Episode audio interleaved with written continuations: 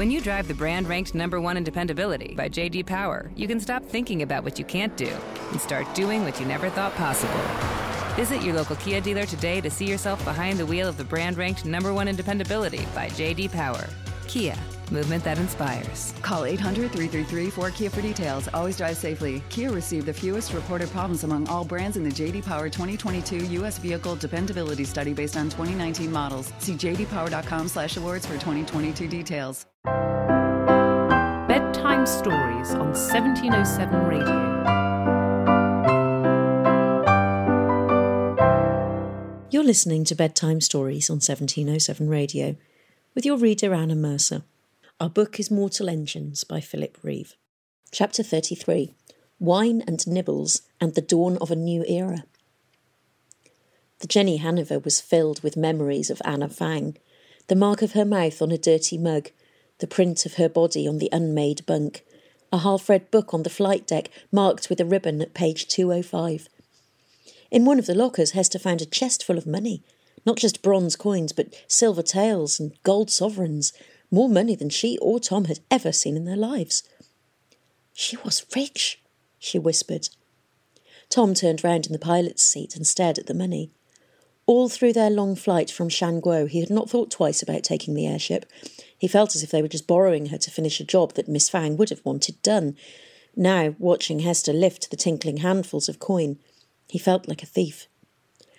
Well, said Hester, snapping the treasure chest shut, it's no use to her where she's gone, and no use to us, since I expect we'll soon be joining her there. She glanced up at him. Unless you've changed your mind? He shook his head, although the truth was that the anger he had felt earlier had drained away during his struggles to master the airship and steer it westwards through the fickle mountain weather. He was starting to feel afraid, and starting to remember Catherine and wonder what would become of her when her father was dead. But he still wanted to make Valentine pay for all the misery he had caused. He started scanning the radio frequencies for London's homing beacon, while Hester hunted through the lockers until she found what she needed a heavy black pistol, and a long, thin bladed knife. For one night only, London's great council chamber has been decked out with lights and banners and turned into a party venue. The heads of the greater and lesser guilds mingle happily among the green leather benches and sit on the speaker's dais, chattering excitedly about the new hunting ground, glancing at their watches from time to time as the hour for firing Medusa draws closer. Apprentice engineers tack to and fro among the revellers, handing out experimental snacks prepared by Supervisor Nimmo's department. The snacks are brown and taste rather peculiar, but at least they are cut into perfectly geometrical shapes. Valentine pushes his way through the crowd until he finds Crome and his aides, a wedge of white rubber surrounded by the tall black shapes of stalker security guards. He wants to ask the Lord Mayor what became of the agent he sent after Hester Shaw. He wades towards them, elbowing well upholstered councillors aside and catching quick snatches of their conversation. There's Valentine, look back from Shan Guo. Blew up the League's whole air fleet, so I heard. What charming snacks. Valentine, cries the Lord Mayor when the explorer finally reaches him. Just the man we've been waiting for. He sounds almost jolly. Beside him stand the geniuses who have made Medusa work again Dr. Chandra, Dr. Chubb, and Dr. Wisma Splay, along with Dr. Twix, who simpers and bobs a curtsy, congratulating Valentine on his trip to Shan Guo. Behind her, the black clad guards stand still as statues, and Valentine nods at them. I see you've been making good use of the old stalker parts I brought you, Crome. Indeed, agrees the Lord Mayor with a chilly smile. A whole new race of resurrected men. They will be our servants and our soldiers in the new world that we are about to build. Some are in action even as we speak, down at the museum. The museum? Yes. Crome watches him slyly, gauging his reactions. Some of your historians are traitors, Valentine. Armed traitors. You mean there's fighting? But Kate's there. I must go to her. Impossible, the Lord Mayor snaps, gripping his arm as he turns to leave. Tier 2 is out of bounds. The museum is surrounded by stalkers and security teams. But don't worry, they have strict instructions not to harm your daughter. She will be brought up to join us as soon as possible. I particularly want her to watch Medusa in action. And I want you here too, Valentine. Stay. Valentine stares at him past the frozen faces of the other partygoers in the sudden silence. Where does your real loyalty lie, I wonder? muses Crome. With London or with your daughter? Stay. Stay, as if he's a dog. Valentine's hand curls for a moment on his sword hilt, but he knows he will not draw it. The truth is that he is afraid, and all his adventures and expeditions have only been attempts to hide himself from this truth. He is a coward. He stretches a smile across his trembling face and bows. Your obedient servant, Lord Mayor. There was a door in the wall near natural history, a door that Catherine must have passed hundreds of times without even seeing it. Now, as Pomeroy unlocked it and heaved it open, they heard the strange, echoing moan of wind in a long shaft, mingled with the rumble of the city's engines. He handed Bevis the key and a torch. Good luck, Mr. Pod. Kate, good luck. From somewhere behind him came a great dull boom that set the glass rattling in the display cases. They're here, said Pomeroy. I'm needed at my post. Come with us, Catherine begged him. You'll be safer on top tier among the crowds. This is my museum, Miss Valentine, he reminded her, and this is where I'll stay. I'd only get in your way up there. She hugged him, pressing her face into his robe and savouring its smell of mothballs and pipe tobacco. Your poor museum. Pomeroy shrugged. I don't think the engineers would have let us keep hold of our relics much longer. At least this way we'll go down fighting and, and you might win. Oh, yes. The old historian gave a rueful chuckle. We used to thrash them regularly in the Interguild Football Cup, you know. Of course, they didn't have machine guns and stalkers to help them. He lifted her face and looked into her eyes, very serious. Stop them, Catherine. Stick a spanner in the works. I'll try, she promised. We'll meet again soon, said Pomeroy firmly, hefting his blunderbuss as he turned away. You've got your father's gift, Kate. People follow you. Look at the way you stirred us up.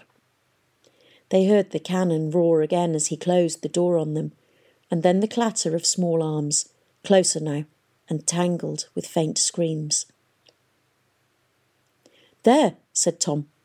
They were flying high through thin drifts of cloud, and he was looking down at London, far ahead. There, it was bigger than he remembered, and much uglier. Strange how, when he lived there, he had believed everything the goggle screens told him about the city's elegant lines, its perfect beauty. Now he saw that it was ugly, no better than any other town, just bigger, a storm front of smoke and belching chimneys, a wave of darkness rolling towards the mountains, with the white villas of high London surfing on its crest like some delicate ship. It didn't look like home. There, he said again. I see it, said Hester, beside him. Something's going on on top tier. It's lit up like a fairground. Tom, that's where Valentine will be. They must be getting ready to use Medusa. Tom nodded, feeling guilty at the mention of Medusa. He knew that if Miss Fang were here, she would be coming up with a plan to stop the ancient weapon. But he did not see what he could do about it. It was too big, too terrible, too hard to think about. Better to concentrate on what mattered to him and Hester and let the rest of the world look after itself. He's down there, whispered the girl. I can feel him. Tom didn't want to go too close, in case the Lord Mayor had set men to watch the skies or sent up a screen of spotter ships. He tugged on the controls and felt the big, slow movement as the airship responded. She rose, and London faded to a smudge of speeding light beneath the cloud as he steered her southward and began to circle round. They climbed out of darkness into darkness, Bevis Pod's torch flittering on stair after identical metal stair. Their big shadows slid up the walls of the shaft. They didn't speak much, but each listened to the other's steady breathing, glad of the company. Catherine kept looking back, expecting to see Dog at her heels. Five hundred steps, whispered Bevis, stopping on a narrow landing and shining his torch upward. The stairs spiralled up forever. This must be tier one, halfway. Catherine nodded, too out of breath to speak, too on edge to rest. Above them, the Lord Mayor's reception must be in full swing. She climbed on, her knees growing stiff, each intake of breath a cold, hard ache in the back of her throat, the too heavy satchel banging against her hip. Through the windows of the airship, Hester could see the out country streaming past, only a hundred or so feet below, scarred with the same ruler straight trenches that she and Tom had stumbled along on the days after they first met. And there was London, red tail lights in the darkness, dimming as Tom brought the airship up into the thick poison fog of the city's exhaust. He was good at this, she realised, and thought what a pity it was that his plan was not going to work. The radio crackled into life. London Docks and Harbour Board demanding their identity codes.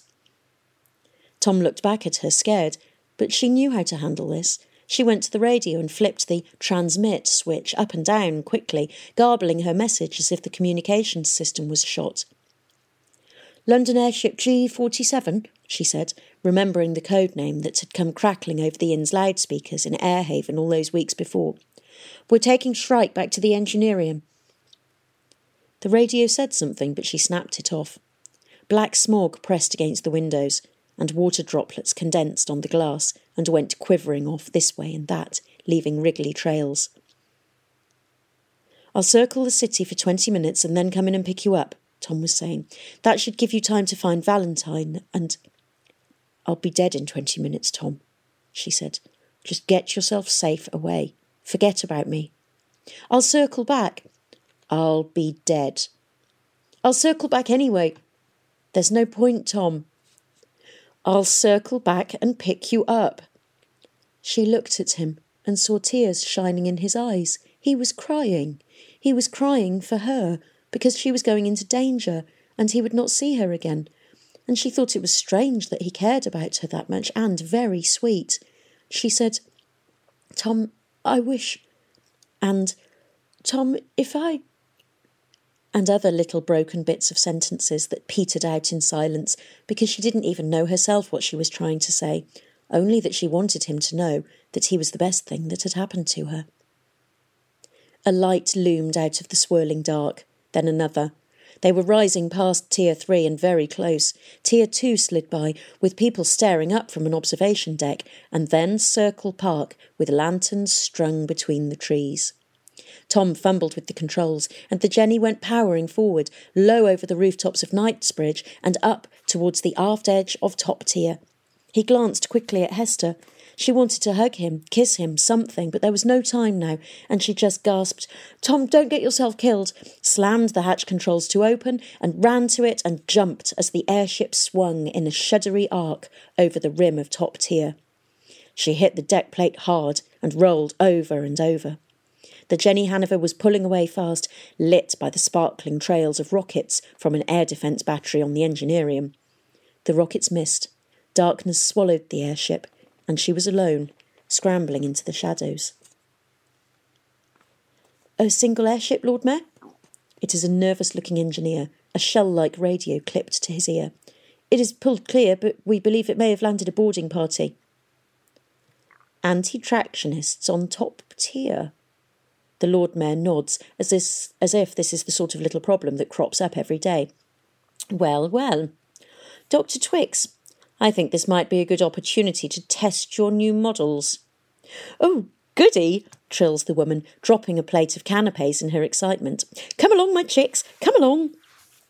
Her stalkers turn with a single movement and form up behind her, striding through thrilled partygoers to the exits. Bring me the boarders alive, Crome calls after her. It would be a pity if they missed the big event. Chapter 34 Idea for a fireworks display. Tom wiped at his eyes with the heel of one hand and concentrated on his flying, steering the Jenny away from London and up. He wasn't frightened now. It felt good to be doing something at last, and good to be in charge of this huge, wonderful machine. He turned her eastwards, pointing her nose towards the last faint gleam of day on the summit of Zhan Shan. He would circle for twenty minutes. It felt as if half that time had passed already, but when he checked the chronometers, he saw that it was less than two minutes since Hester jumped down into London, and a rushing, brilliant thing slammed into the gondola, and the blast plucked him out of his seat. He clung to a stanchion and saw papers and instrument panels and sputtering lengths of cable, and the shrine with its photographs and ribbons, and Miss Fang's half read book, all rushing out through a jagged hole in the fuselage, tumbling into the sky like ungainly birds. The big windows shattered, and the air turned sharp and shimmery with flying glass. He craned his neck, peering up through the empty windows, trying to see if the envelope was burning. There were no flames, but overhead a great dark shape slid past, moonlight slithering along its armoured envelope. It was the thirteenth floor elevator, pulling past the Jenny and performing a lazy victory roll far over the foothills of Shan Guo before it came sweeping back to finish him. Magnus Crome watches his guests crowd out into the square, glazing up at the glare and flicker of the battle taking place above the clouds. He checks his wristwatch. Dr. Chandra, Dr. Chubb, Dr. Splay. It is time to deploy Medusa. Valentine, come with us. I'm sure you are keen to see what we've made of your machine. Crome, says the explorer, blocking his path. There is something I must say. The Lord Mayor raises an eyebrow, intrigued. Valentine hesitates. He has been planning this speech all evening, knowing that it is what Catherine would want him to say. Now, faced with the Lord Mayor's arctic eyes, he falters, stammering a moment. Is it worth it, Crome? he says at last. Destroying the shield wall will not destroy the League. There will be other strongholds to defeat, hundreds of fortresses, thousands of lives. Is it really worth so much your new hunting ground? There is a ripple of amazement among the bystanders. Crome says calmly, You have left it rather late to have doubts, Valentine. You worry too much. Dr. Twix can build whole armies of stalkers, more than enough to crush any resistance from anti tractionist savages. He starts to push past, but Valentine is in front of him again. Think, Lord Mayor. How long will a new hunting ground support us? A thousand years? Two thousand? One day there will be no more prey left anywhere, and London will have to stop moving. Perhaps we should accept it. Stop now, before any more innocent people are killed. Take what you have learned from Medusa and use it for peaceful purposes. Crome smiles. Do you really think I am so short sighted? he asks. The Guild of Engineers plans further ahead than you suspect. London will never stop moving. Movement is life. When we have devoured the last wandering city and demolished the last static settlement, we will begin digging we will build great engines powered by the heat of the Earth's core and steer our planet from its orbit. We will devour Mars, Venus, and the asteroids. We shall devour the sun itself and then sail on across the gulf of space. A million years from now, our city will still be travelling, no longer hunting towns to eat, but whole new worlds. Valentine follows him to the door and out across the square towards St. Paul's. Catherine is right, he keeps thinking. He's as mad as a spoon. Why didn't I put a stop to his schemes when I had the chance? Above the clouds, the rockets flare and bang, and the light of an exploding airship washes across the upturned faces of the crowd, who murmur, Oh! And Hester Shaw crouches at the tier's edge as the resurrected men stalk by, green eyes sweeping the walls and deck plates steel claws unsheathed and twitching. The cat's creep ended in a small circular chamber with stencilled numbers on the sweaty walls and a single metal door. Bevis slipped the key into the lock, and Catherine heard it turn. A crack of light appeared around the door's edge, and she heard voices outside, a long, tremulous, Oh! We're in an alley off Paternoster Square, Bevis said. I wonder why they sound so excited. Catherine pulled out her watch and held it in the thin sliver of light from the door. Ten to nine, she said. They're waiting for Medusa. He hugged her one last time and whispered quickly, shyly, I love you. Then he pushed her past him through the door and stepped out after her, trying to look like her captor, not her friend, and wondering if any other engineer had ever said what he had just said, or felt the way he felt when he was with Catherine. Tom scrambled through the debris and the listing wreck of the Jenny's gondola. The lights were out, and blood was streaming into his eyes from a cut on his forehead, blinding him. The pain of his broken ribs washed through him in sick, giddy waves, and all he wanted to do was lie down and close his eyes and rest, but he knew he mustn't. He fumbled for the rocket controls, praying to all the gods he had ever heard of that they had not been blown away. And sure enough, at the flick of the right switch, a viewing scope rose out of the main instrument panel, and he wiped his eyes and saw the dim, upside down ghost of the 13th floor elevator framed in the crosshairs, growing bigger every minute. He heaved as hard as he could on the firing controls and felt the deck shift under him as the rockets went shrieking out of their nests beneath the gondola. Dazzling light blossomed as they hit their target, but when he blinked the bright after images away and peered out, the black airship was still there, and he realised that he had barely dented the great armoured envelope and that he was going to die. But he had bought himself a few more moments, at least, for the elevator's starboard rocket projectors were damaged, and she was pulling past him and turning to bring her porter ray to bear. He tried to calm himself. He tried to think of Catherine, so that the memory of her would be what he took down with him to the sunless country. But it was a long time since he had dreamed of her, and he couldn't really remember what she looked like any more. The only face that he could call to mind was Hester's, and so he thought of her, and the things that they had gone through together, and how it had felt to hold her on the shield wall last night, the smell of her hair, and the warmth of her stiff, bony body through the ragged coat. And from some corner of his memory came the echo of the League rockets that had battered at the 13th floor elevator as she banked away from Batmunkh Gompa, the thick crump of the explosions, and the small, bright, prickling noise of broken glass. Her envelope was armoured, but the windows could be broken. He lurched back to the rocket controls and retargeted them so that the crosshairs on the little screens were centred not on the elevator's looming gas bags, but on her windows. The gauge beside the viewscope told him he had three rockets left, and he fired them all together, the shattered gondola shivering and groaning as they sprang away towards their target. For a fraction of a second, he saw Pewsey and Gench on their flight deck, staring at him, faces wide with silent terror. Then they vanished into brightness as the rockets tore in through their viewing windows and their gondola filled with fire. A geyser of flame went tearing up the companion ladders between the gas bags and blew out the top of the envelope. By the time Tom could see again, the huge wreck was veering away from him, fire in her ruined gondola and the hatches of her hold, fire flapping from her steering vanes, fire unravelling from shattered engine pods, fire lapping inside her envelope until it looked like a vast Chinese lantern tumbling down towards the lights of London. Catherine stepped out of the alley's mouth into a running crowd, people all around her looking up, some still clutching drinks and nibbles, their eyes and mouths wide open. She looked at St. Paul's. The dome had not yet opened, so it couldn't be that that they were staring at. And what was this light, this swelling orange glow that outshone the argon lamps and made the shadows dance? At that moment, the blazing wreckage of an airship came barreling out of the sky and crashed against the facade of the Engineerium in a storm of fire and glass and outflung scythes of blackened metal. A whole engine broke free of the wreck and came cartwheeling across the square towards her, red hot and spraying blazing fuel.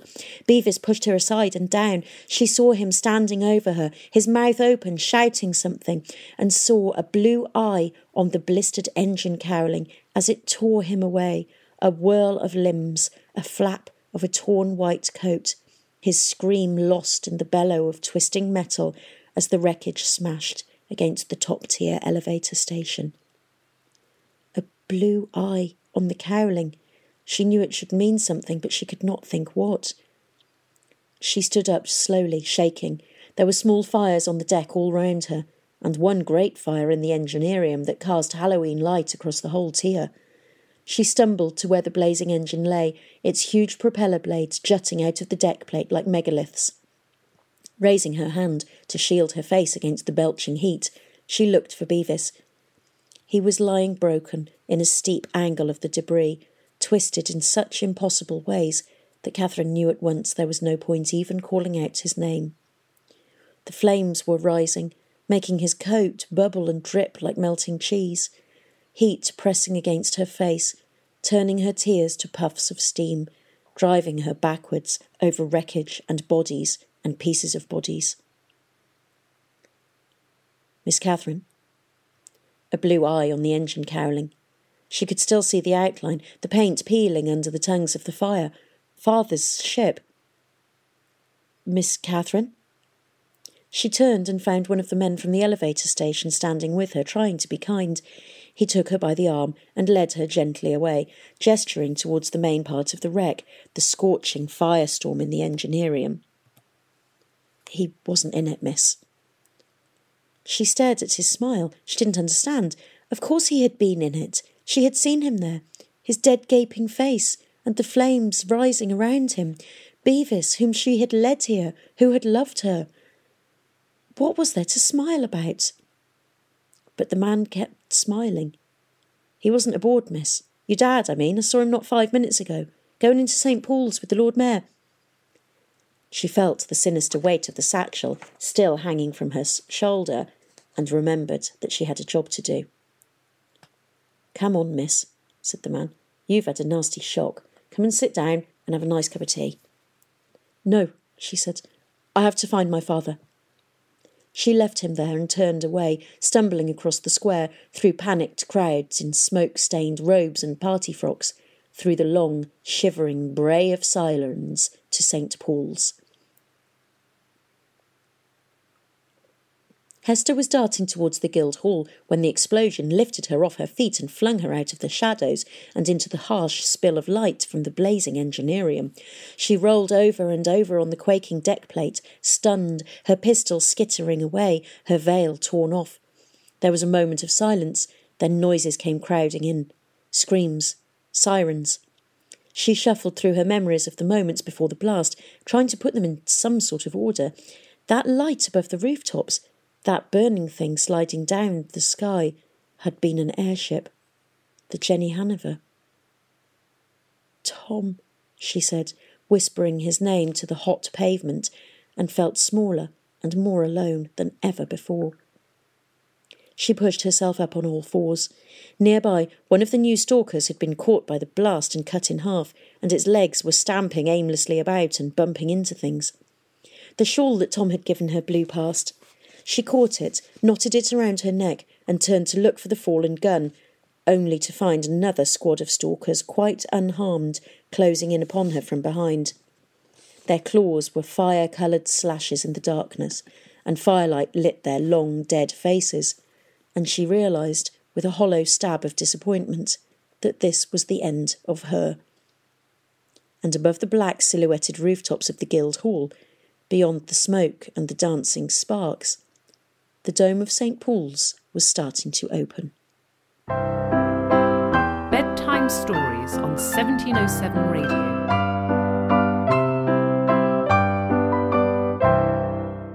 Mary redeemed a $50,000 cash prize playing Chumba Casino online. I was only playing for fun, so winning was a dream come true. Chumba Casino is America's favorite free online social casino. You too could have the chance to win life changing cash prizes.